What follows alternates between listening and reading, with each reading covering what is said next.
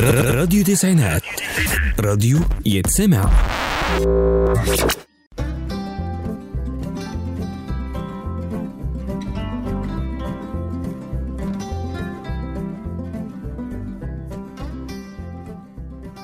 مساء الخير عليكم ويا رب تكونوا كويسين واهلا بيكم. ومعاكم نورهان أسامة في برنامج حكاية مثل على راديو تسعينات.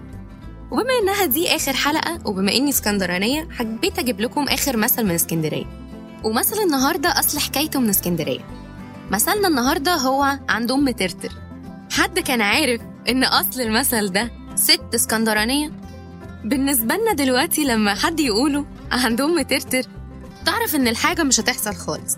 بتهاود اللي قدامك يعني. يعني مثلا حد يسألك على حاجة تجيبها أو تعملها له وأنت مش عايز فتقول له عند أم ترتر. زي في المشمش كده يعني. طب تفتكروا شبهنا ليه إن الحاجة الصعبة توصل لها بالمثل ده؟ ما طولش عليكم ويلا بينا نبتدي الحكاية. بيقولك زمان في كرموز في اسكندرية كان في ست من الستات القوية بس لسانها طويل كده من الستات المؤذية اللي ما بتخافش حد. كان عندها تلاتة إبراهيم إسماعيل ونبوية ترتر الست دي كان عندها على السطح بتاعها فراخ وبط.